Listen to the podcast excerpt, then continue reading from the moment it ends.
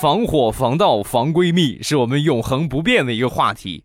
那天我媳妇儿晚上正忙着呢，啊，正在加班，突然呢，她闺蜜打来电话，哎呀，我车爆胎了，你赶紧过来帮帮忙吧。主要我媳妇儿，我也不会换轮胎呀，啊，然后我闺蜜可怜巴巴的就说，哎呀，你快来，我一个人害怕啊。我媳妇儿心特别软，那行吧，那你等等我吧。